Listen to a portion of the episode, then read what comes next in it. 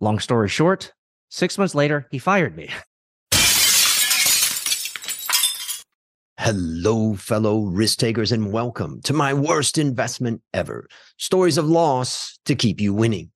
In our community, we know that to win in investing, you must take risk, but to win big, you've got to reduce it. Ladies and gentlemen, I'm on a mission to help 1 million people reduce risk in their lives. To join me, go to myworstinvestmentever.com and sign up for my free weekly Become a Better Investor newsletter where I share how to reduce risk and create, grow, and protect your wealth. Fellow risk takers, this is your worst podcast host, Andrew Stotz from A Stotz Academy, and I'm here with featured guest Peter Saddington. Peter, are you ready to join the mission? Let's go. Appreciate you having me. Yeah. And for the listeners out there, you can't see it, but for the viewers, you can. All those cool stickers and posters and cars and all of that, which I'm sure we're going to get into as we get into our discussion. But let me introduce you to the audience. Peter is a software developer, a multi founder, an author, and a VC. He founded a $2.5 million Bitcoin mining fund, a $10 million Internet of Things fund, and a $50 million Web3 fund in 2022. He published three books Scrum, Agile, and Personal Branding. And he writes the Agile VC newsletter, which covers inside startups, venture capital, and life. Peter, take a minute and tell us about the unique value that you are bringing to this wonderful world. Thanks so much for that amazing introduction, Andrew. It's a pleasure for me to be on this podcast as a guest, and I am excited to tell a little bit of my story to your audience here. What is my unique characteristic, or what is the unique proposition that I bring to the world? Well, it's very simple. I like to document life. The first time that I ever put a video online was in 1998. And this is the time of Lycos, GeoCities, Ask Jeeves, and Metacrawler, right? These were the the times of the before the dot com, before the dot com boom and bust. I put my first video online and I decided from then, it was on Xanga, by the way, on Xanga. Xanga. So for some of you guys might not know of Xanga, but it's still out. It's X A N G A. Xanga. So I put it up on Xanga and I had to upload it to my own server. And from ever since the late 90s till today, so two decades plus later, I love sharing my life on video, my life on social media when social media platforms came out in the early 2000s, and blogging and writing and letting the world know about my journey. I always found it to be fascinating that many people aren't documenting their journey. And so for me, I, have been able to accrue a, a, global audience and be able to have people that have walked with me through life, through many of my experiences, my startups, my projects, my venture funds, and they've supported me for over a decade. And so the unique proposition I bring to the world is I love documenting life, whether it's building companies, building startups, learning, growing. I have three graduate degrees, so three master's degrees. So I have mm. Proof in the pudding when it comes to the uh, the old traditional way of learning. And I love documenting and sharing my life with others. And hopefully, just hopefully, Andrew, I can be an inspiration for those that are watching or listening. Well, I think you're you're definitely already an inspiration to a lot of people. And one of the questions I have for you is that you know I uh, I teach a course, Evaluation Masterclass Boot Camp, and it's a six week course. And I try to tell people like, first thing I do, so I help them work on their LinkedIn, and I'm like, you got to come up with a hook. You know, like what's a hook of why someone should even pay attention to you? Mm-hmm. And I gave them an example. Like I have a hook on on LinkedIn. My first hook on LinkedIn is the worst. Mm-hmm. I am the worst podcast host of my worst investment ever. Now, that hook turns out to be kind of strange. You know, like people like, why do you call yourself the worst and all that? Well, the reason why I originally did it, Peter, is just because I was not confident of doing podcasts and all that. So I thought, hey, if you call yourself the worst, you make a mistake. He said, hey, I told you I was the worst. So, you know, what do you expect? Well, a little self deprecating humor is never bad. but the other thing I was saying to them that they've got to tell a story, you know, they got to tell mm. something. Like I, I give them an example. I said, you know, an example of I was in jail at the age of 14. Hmm. And I almost killed myself at the age of 17. Well, now you have more than my interest. Now you have my attention. I think the hook's working. So there's a hook, there's an open loop.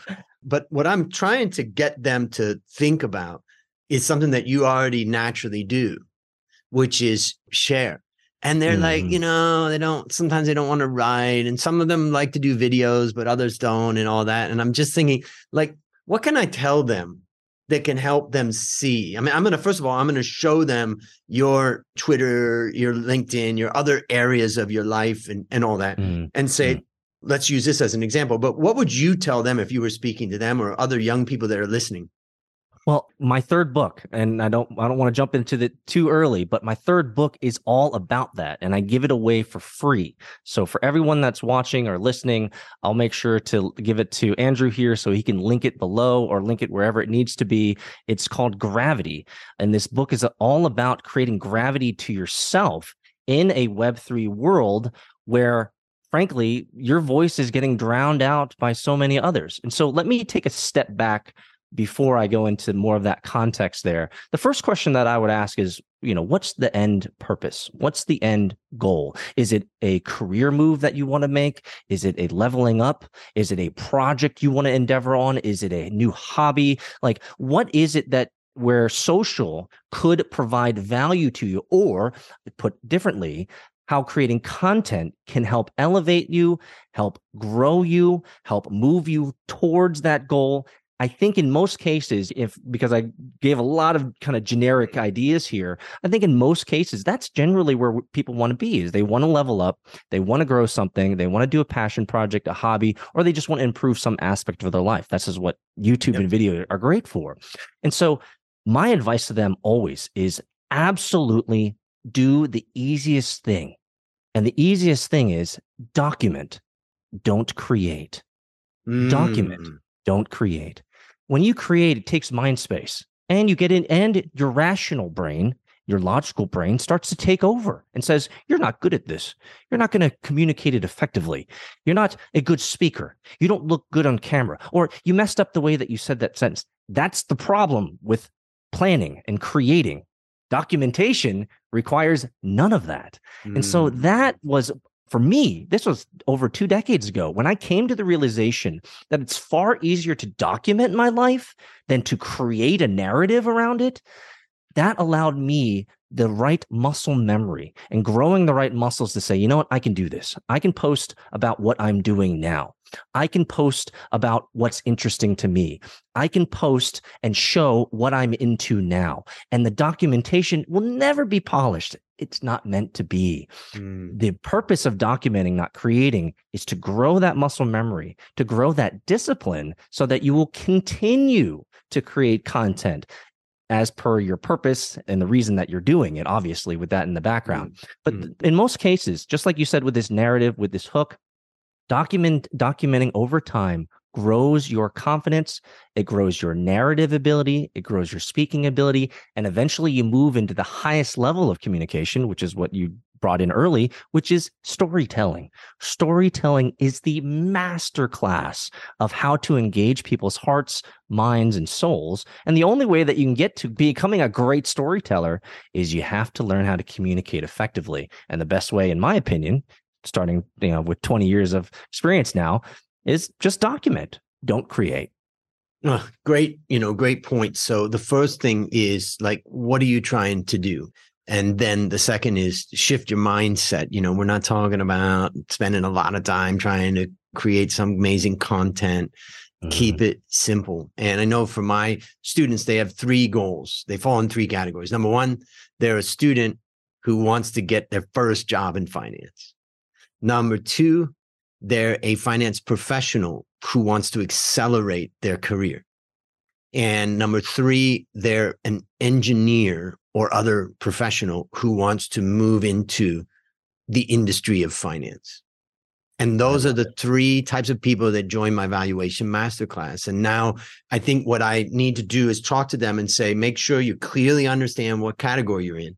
And then think about, you know, what's your objective here? Who are you reaching out to? What are you trying to do with that? And then help them to think maybe what I'm trying to do is get them to document their journey in the valuation masterclass bootcamp. Exactly. And I would actually maybe even remove a little bit of friction in what you just said, maybe lower the barrier to entry even more. And what I would say for the people that are working with you, because I take look how many notes I've taken yep. already. People that are working with you who are looking for their first job are looking to advance or accelerate their career Mm. or move into the industry, the answer is the same, brother. The answer is the same, which is simply document your journey. All, the common theme in all three of those is very simple it's the Mm. individual themselves wanting and desiring to move to a next phase in life. That is the commonality. The best way, in my opinion, now you, you might have other people who have different opinions, but the best way in today's social media, socially rich, social content, social community, Web3 world that we live in today, I'll tell you, brother, all three of those can benefit from documenting their journey. Why? Because you're trying to get to the next phase. There are many other people just like you that are trying to get to the next phase. They want to garner confidence from you. They want to see other people doing it. They want to see other people struggling through it. They want to learn vicariously, sometimes just maybe being a lurker, and that's okay. And they just want to see what you're doing. And mm. what happens always is when you document over a period of time, job opportunities arise. People from your subscriber base, your follower base, or your community reach out and say, Hey, I've been following you. You don't know me, but I've been following you and listening to you for two and a half months. And my company just had an engineering job open and I kind of like you. You're visually appealing, you communicate well, and the way that you're talking, it seems like you might be a good fit. This is the mm-hmm. world we live in now, Andrew. Yep, that's great. So document their journey of moving to the next phase in their life. Yeah. That's what they're and in the in the valuation masterclass, I always say from day one, valuation masterclass is about transformation, not information. So they're Mhm. constantly focusing on what's their transformation. But I think based upon what you've said, I need them to kind of declare that right at the beginning. Where are they going? Yeah, And exactly. then that then allows the journey to unfold, you know, more clearly when we understand where they're going. That's a chapter in my third book that everyone here is going to get for free. Is in the title of it is where do you want to be? Like where do you want to be? Yep. And kind of a little bit of a, a jab that I like to add in there is that there are, and I say this to people that I work with, is I tell them there are already people less sophisticated than you, less smart than you, less resourced than you, maybe even older than you, who are doing what you're doing and they're not as capable but they're already doing what you want to do and they're they are already at the place that you want to be. And so the rails for that in this world are already established right the rules for that in many ways are Mm. already established the frameworks the mental models around that are already established in a lot of of course you're going to traverse your own path but don't be deceived where you Mm. want to be someone is already there and in most cases many of those people are less smart, less sophisticated, and less capable than you, and they're already where you want to be. And so, by documenting your journey, you can find and you can bring to yourself people who can help you get to there.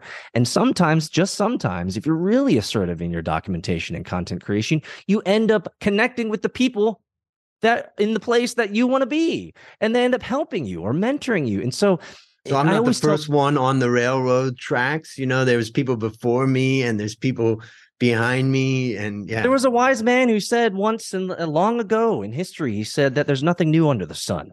And because there's nothing new under the sun, this is truly true. Hmm. Everything that you and I experience in this life, let's be intellectually honest, is not that novel or new. Yep. It's in many cases just a permutation of an already existing entity or existing situation or existing context. Yeah. And so I think we need not always try to reinvent the wheel here when it comes to personal improvement. I think that really is kind of the umbrella statement of a lot of what we're talking about here. a lot of a lot of great tidbits for all of us including myself i had one student she was a, a lady that had worked about 10 15 years at a bank in nigeria and she understood banking very well but she wanted to change her career and move into consulting so she took the valuation masterclass boot camp did really well amazing because she was working full time you know boot camp's super hard in fact the symbol of how hard it is Oh, is that I kick ass. I'm for those that aren't seeing it, I'm wearing my boot camp hat, which is like my drill instructor hat, where I tell people the boot camp is tough. So she survived despite the fact she was working full time and raising four children. Oh, And she documented her journey, not in a huge way on LinkedIn, but just little bits. And she got a big four consulting firm reach out to her on LinkedIn and got hired by them and she switched her career out of that commercial banking and then now has a global career. And so it works, the documentation and all that. So you really fired that up for me, for my students, and I know for the listeners and viewers. So for that, I appreciate it. And I just want to tell everybody I'll have links in the show notes to go get the book, download it, and start to learn. Absolutely. And one thing that you'll read in the book, and I don't mind mm. requoting mm. it here because it's so opportune, is especially for those that are serious about personal development and personal improvement, I always tell them straight to their face. I say, no one is going to build your dream for you. No one is going to carry you there. No one's going to show you the path. And so, who is going to tell the universe? Who's going to tell the divine matrix that this is of value to you, that this is something that you care about? Who is going to carry that torch? And the answer, obviously, is nobody but yourself. And so we have an amazing medium today. It's called social media and the internet. And now with this amazing medium, you can communicate your purpose, even though you're not there yet. Mm. You can communicate your purpose to the world and bring like minded individuals to yourself that in many cases will end up helping you. And you might say, How are they going to help you? if they just comment on every one of your videos and says keeps going, trust me, in the dark days, Andrew, you know, as an operator and entrepreneur yourself, you know, sometimes those comments, that one positive comment will last you a month. You'll yeah. live off that positivity. Yep. And so, especially in the dark times, creating content is a way to connect with people of like mind that can give you the the mental and emotional, maybe not physical, but it'd be great if it was physical these days, mm. but mental and emotional and psychological support that you need to to continue on and persevere on that dream that you so say you care about. Mm. Yeah, and it's good. The last thing I would say about this discussion is that for those people who were like me when I was young and we thought that just put your head down, do your work, you're going to get recognized, you're going to get noticed I watched many people in my career. I mean, my career was a great career, but I watched many people go further than me that were much less qualified. They produced much less than what I did, but they knew how to balance the amount of production they were doing with the amount of promotion that they were doing. Mm-hmm. And you've got to get out there, and nobody's going to tell your story like you've just said. Nobody's going to tell it except you. And what you've got to do is bring it out there until it gets to a point where other people start telling your story. Absolutely. I like the way you ended that. Yes. you keep telling your story until other people tell your story. Oh. Yep. There it is. So I'm, I'm locking that one away. Lots of stuff. So hey, I listen to this podcast and guy was in jail when he was 14 and you know haven't closed yep. that loop yet, but now it's time to share your worst investment ever. And since no one goes into their worst investment thinking it will be, tell us a bit about the circumstance leading up to it and then tell us your story. Oh, man. Well, as a venture capitalist and perennial entrepreneur, so I've been an entrepreneur since the mid 90s. I look young. I'm in my 40s, but maybe that's the Asian in me. You would know coming from Bangkok, Thailand, Andrew. But it was kind of hard to choose my worst investment ever. And what I ended up landing on is not an investment of any monetary or fiscal consideration, it was a relational investment. And so the context building up to this was over a decade ago now. So we're in 2023. So over a decade ago, I built an amazing startup, bootstrapped it out of my garage, a garage that is similar to what I'm sitting in right now.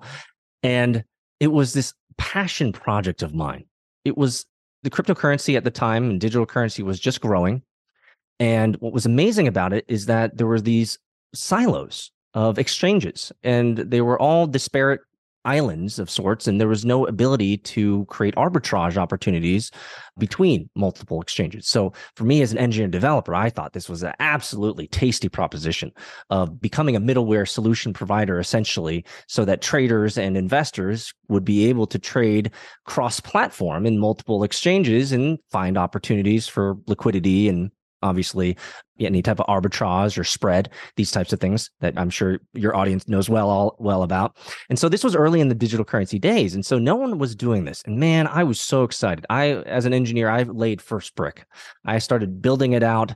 I started putting together a team bootstrapping it myself out of my own money eventually over a period of many validations with our community and, and user groups uh, saying that this is this works. This is amazing. You should scale this out. And then we ended up raising $4.8 million for this venture, for this project. And everything was gravy. It was amazing. It seemed like there was no possibility that this thing could ever go off the rails. We had a growing community. I had already at that time done meetups in San Francisco, Dallas, New York, Atlanta, Miami, Tokyo. Like our global community of cryptocurrency and digital currency enthusiasts was growing. We had ambassadors in each of these different cities that were giving out swag growing growing the startup. Our our user growth was amazing at the time. We had was really substantial at the time. We had almost 78% of daily active users which is unheard of in a retail kind of application. Usually you're looking at like less than 10% right. and of course everything was hype and everything was new and so with all this money and this and this was a, a decade plus ago, so I was a little more naive and a mm. little less experienced in my operational duties and operational maturity for sure. There was a rising engineer in this startup. So fast forward about two and a half years into it, and a rising engineer, brilliant engineer. For me, he could cut code with the best of them. And what was great about it is that I saw in him the amazing ability to be able to do stuff beyond myself. Now, I consider myself pretty well, you know, full stack engineer. I've been coding since the 90s. For me, code is not a problem. I love learning it. And so it was this amazing opportunity to mentor and to go go even deeper with this engineer and developer. Here's why this ended up becoming my worst investment. I was so enamored by his communication ability at the time. My communication ability at the time was still pretty good. It's better now, but mm. it's more polished now for sure. But my communication ability a decade ago wasn't terrible. I was relatively sophisticated in the mm. operational world. I had finished my first acquisition at nine years, a nine year grind that allowed me to become the the usual trope of a of an operator, you know, turned venture capitalist type of deal. And I was so enamored by his the way that he communicated and his skill set and the models he created he he blew me away with his visuals and he blew me away with the kind of the the presentation layer if you will and i was so enamored by this that i said you are the right person to lead this company into the next the next phase because you have the technical prowess to be able to do it. Mm. And so the immaturity for me was focusing on a technical skill that I needed, that he had, that could help scale our application to the next level. Lord knows to lead a company, and you know this as well. It takes more than technical aptitude. Oh, yeah, it takes leadership skills. It takes relational skills. It creates communication skills, team building skills, right? Financial skills, some type of managerial. Like I could go on and on and on and on. And in my naivete and in my ignorance and being blown away by his technical prowess and thinking and considering that being the, the primary value that he could provide to me and my company, I ended up elevating him to CEO Long story short, six months later, he fired me. I got fired from my own company. And this was a passion project. We're three years in at this time, Andrew. And this sent me into, and I think this is important and uh, this is really crucial. I always, up to this point, I had always thought depression was a weak man's game. Mm. I always thought depression was you just couldn't hack it. You don't have the emotional constitution to be able to survive the dark days, right? Because I had a nine year grind to acquisition, my mm. first company. That's a decade plus of grind, slaving, and I, I there were dark days. But this was the first true, and I, I think this is important, the first true identity rug pull.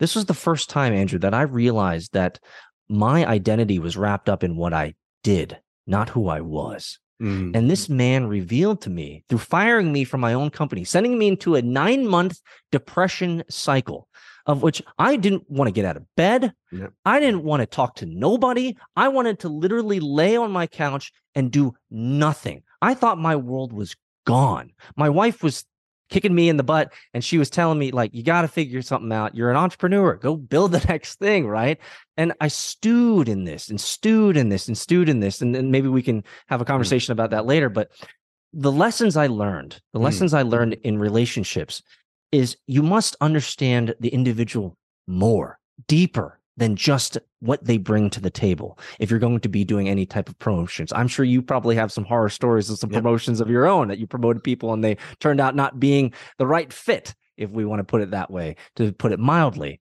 And the second thing that I learned was not only that, number one, I need to understand the farther the spectrum of this person's ability and understand whether they're capable.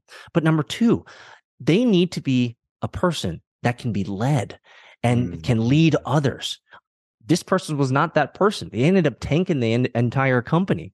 And third, and most crucially, time.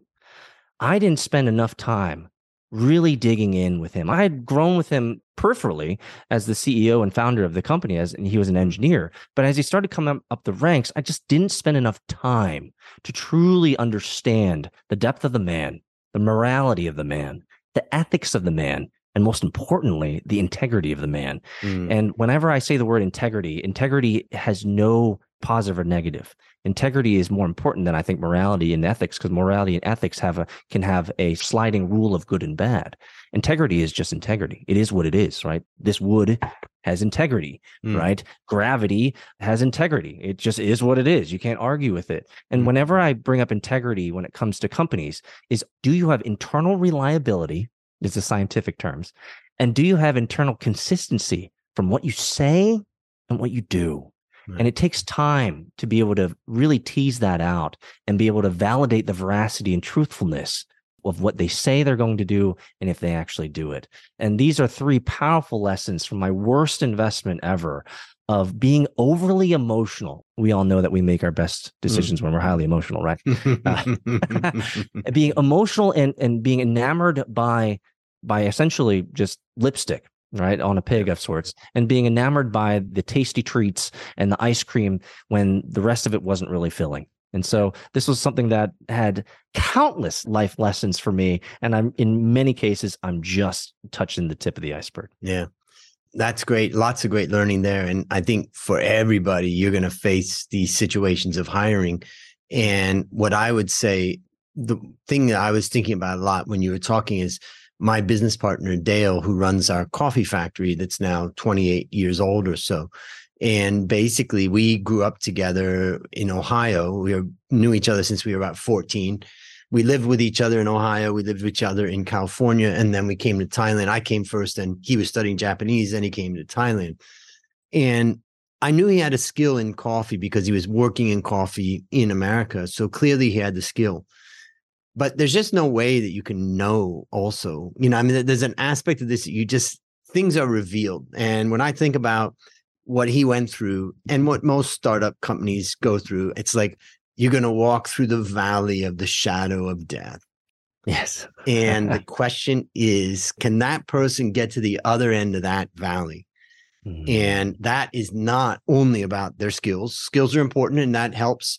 You know, in Dale's case, he can open up an espresso machine with the highest tech in it, take it completely apart with the technicians, show the client exactly how it works. That's fantastic. But that skill is not what's going to get you to the end of that valley. And so Mm. when you think about the hiring aspect for a leader, it's really can that person bring to bear all the resources they possibly can from different aspects of their life and other people's to get to the the end of that valley and i think that that's that's very hard to predict too It- If- It is hard to predict, but I've learned something and I've created a rubric around this. So I'm going to ask you a question. You can completely disagree with me Yep. on this, and maybe it's just my heuristic and my anecdotal experience here in this one life that I got. But from this experience over a decade ago, I ended up creating a rubric that required management or leadership. Let's just bring it up a level. Executive leadership must be multifaceted in their capabilities because leading a co- and this is just coming from Peter Mhm. because leading a company in my experience requires the multifacetedness of an individual where they can do multiple things with excellence and it's not that you're going to be the jack of all trades and you're awesome at all 10 things that are required of an executive leader Never going to happen. However, it has to be more than just that technical skill that mm-hmm. got them to the job themselves. And it was so funny. There was a, a, friend of mine after I went through this experience, he sent me this Dilbert comic. I'm not going to get it right, but essentially it was this idea of this engineer's so good at being an engineer. Let's promote him to management that requires social skills. And it's like the joke obviously is if he's a great engineer, you should probably keep him a great engineer instead of promoting him into failure, promoting him into a position that he's not going to succeed at. And so that's what I did. I promoted someone who's amazing at what he did technically, but he did not have the multifacetedness that I believe is required at the executive level. What say you? Yeah, I, I agree with that. I mean, I think the I would just add one last thing is that you've got to have some, you've got to have demonstrated your multifacetedness mm. while the building's on fire. Yes. Yes. yes. like, like, under that. pressure. And mm. that's where it gets hard because every business has significant challenges that you got to get over. And so I would say I like the idea of kind of relentlessness, mm. resilience. Mm. You've got to be able to rise when it's tough. So I agree, multifacetedness and also some demonstration that you've got the toughness to get through it. So you let- are absolutely correct. I wrote a blog post that of my most basic rubric for an investment in an operator or entrepreneur, which is resilience and perseverance. That's all I require. Yeah. Because at the end of the day, you already have the technical skills or you already have enough to want to do this project, this passion project. You might not have all the resources to do it, but at the end of the day, because the venture fund is a 10 year lifespan. I think that's by design because mm. in my experience, it generally takes 10 years to do anything of significance. And so, can you last 10 years? Can you persevere 10 years? Can you be resilient when you get punched in, in the groin, right? When you mm. get seriously punched in the groin, are you able to pick yourself back up and continue and persevere under that duress and under that stress? You hit the nail on the head, brother. Yeah. Yeah, I mean it's it's the challenge and I think a lot of that gets revealed. That's why it's also it's sometimes you can solve this problem by hiring people and putting people in place that have already done it, but that doesn't mm-hmm. always solve it too. So, you know, there's no permanent solutions in this, but let me ask you based upon what you learned from this story and what you continue to learn, what's one action that you could recommend to a listener or a viewer who is in the same spot? They've got that technical oh. person they're sitting there and they're thinking, I need this and that and this. And I think that that what's one action that you would recommend that they take to avoid suffering the same fate? The first, it's easy. You should buy two books. The first book is Asking Great Questions by Eileen Gibb, G I B B. Okay. Asking Great Questions by Eileen Gibb. And the second book is Great Leaders Ask Great Questions by Maxwell. Okay. And the context is ask more questions.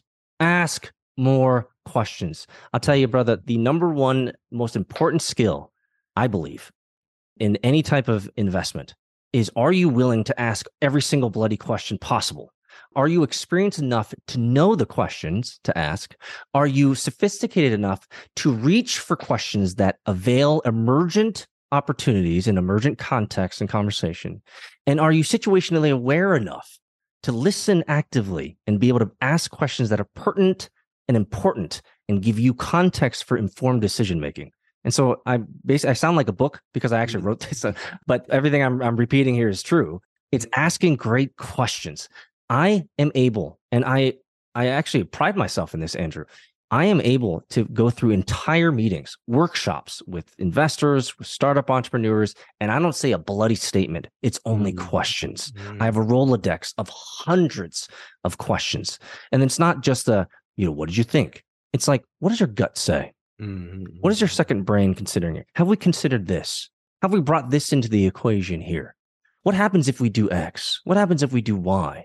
Have you considered Z? Right. And so these are the the questions that I am armed with now that allow me to dig deeper into the person, the project, or the personality, which is again, I'm kind of I've written a lot of books. I write all the time, so I'm I'm kind of speaking out some of the things that I've written, which is why it's maybe sounds ask polished questions. and smooth. But asking great questions by Eileen Gibb, Great Leaders Ask Good Questions by John C. Maxwell. Two great books that I those in the show notes too. I mean, I was just meeting with a client of mine, and they're a, a family office in Thailand, and they really hit a wall. They said to me that they've found all the companies that they feel comfortable investing in. Now they're looking outside. How we invest outside? And so I just asked them a lot of questions like, why can't you expand what your universe is and, and look at some others? You know, why do you want to invest outside of, of Thailand? Well, we want to learn. I said, okay, mm-hmm. so let me ask you a question. If you invested outside of Thailand for the next five years and you learn a ton, but you lost 50% of your money, are you okay? Mm, what a great scenario question. Yeah. So they were like, no, no, no, no, no. That's no, I'm not okay with that. I was like, okay, that's good. So we started to go through a lot of questions until they got to a point where they're like, it really made them think about what is motivating us to do this. And I think when mm. what you're telling all of us is just ask, ask, ask. But there's another aspect that you didn't say, but you did that I want to highlight. And for the listeners, I'm going to pull out something here. But the key to asking questions is listening. Yeah. And the key to listening is taking notes. And I have a book and you have a book right here. And this book is, you know, I've just got some of my notes here, but on every single day, every single week, I actually wrote this book, which is a planner book, you know, oh. and I use that to plan my life. And basically, you can you show up your can you open up your book just again? So for those that can't see it, you know, you've got all kinds of scribbles and notes there. So this yeah, this is this is all you. My worst interview ever, Andrew Stotz. this is all the stuff that I've written just in the last 15, 20 minutes of our yeah. conversation. Yeah. So I asked you a question, you know, what's one action? And your answer was ask questions. And I'm going to add on to that and write down notes on that because it's the number one way it's the number one hack. Everybody likes to say hack, secret. It's the way, the biggest hack of how to listen. All right, last question. What is your number one goal for the next 12 months? Speaking of questions. Oh, next goal. Well, I have an amazing startup that I'm working on that is not quite ripe yet. But if you follow me on Twitter, you follow or you read my blog or LinkedIn or any of the social sites, you'll end up hearing about it relatively soon. This is an amazing company that I'm really excited to start with some great gentlemen, some great operators. And it's perfect because it's in my wheelhouse, which includes three things. Number one, I love digital currency, the digital currency revolution, Bitcoin. I love it to death. One of my kind of claim to fame is I'm the Bitcoin Lambo guy. So if you Google Bitcoin Lambo, you'll come up with my face. I was the guy who created the Lambo memes. I'm the first guy to buy a Lamborghini with Bitcoin. Actually, it's sitting right behind me, right there, there on the picture. So love digital currency, love Bitcoin, early adopter. Number two, I love, love, love, love, love racing and cars. And so I'm a second generation race car driver. My son is a third. And so this company, and the third is family. Third mm. is that I'm passionate about family. And so this startup has to do with all three the blockchain, with cars and race cars and family. It might sound like they're not intertwinable, but brother, I'll tell you, you there is a powerful use case, and I'm excited to launch it in the next 12 months. Fantastic. And we'll be watching that. We'll have links to all of all of the different stuff that you're doing, including your Twitter in the show notes, as well as the books that you've referenced. So listeners, there you have it. Another story of loss to keep you winning. Remember, I'm on a mission to help 1 million people reduce risk in their lives. And today we learned some ways to reduce risk in your hiring. If you've not yet joined that mission, just go to myworstinvestmentever.com and join for free our Become a Better Investor newsletter to reduce risk in your life. As we conclude, Peter, I want to thank you again for joining our mission. And on behalf of A Stotz Academy, I hereby award you alumni status for turning your worst investment ever into your best teaching moment. Do you have any parting words for the audience? Stay positive and understand, as the Stoics used to say, the great Marcus Aurelius, the Epictetus, these types of individuals, they would always say that the only thing that you ever have in your control is your own reasoned choice. That's it. You can't control the outcome. You can't almost, in many ways, can't even control the input. You mm can't control the context in which the situation happens. All you can control is your own reasoned choice and how you're going to respond to the situation at hand. And my answer to that is always stay positive. That's a wrap on another great story to help us create, grow, and protect our wealth. Fellow risk takers, let's celebrate that today we added one more person to our mission to help 1 million people reduce risk in their lives. This is your worst podcast host, Andrew Stotz saying, I'll see you on the upside.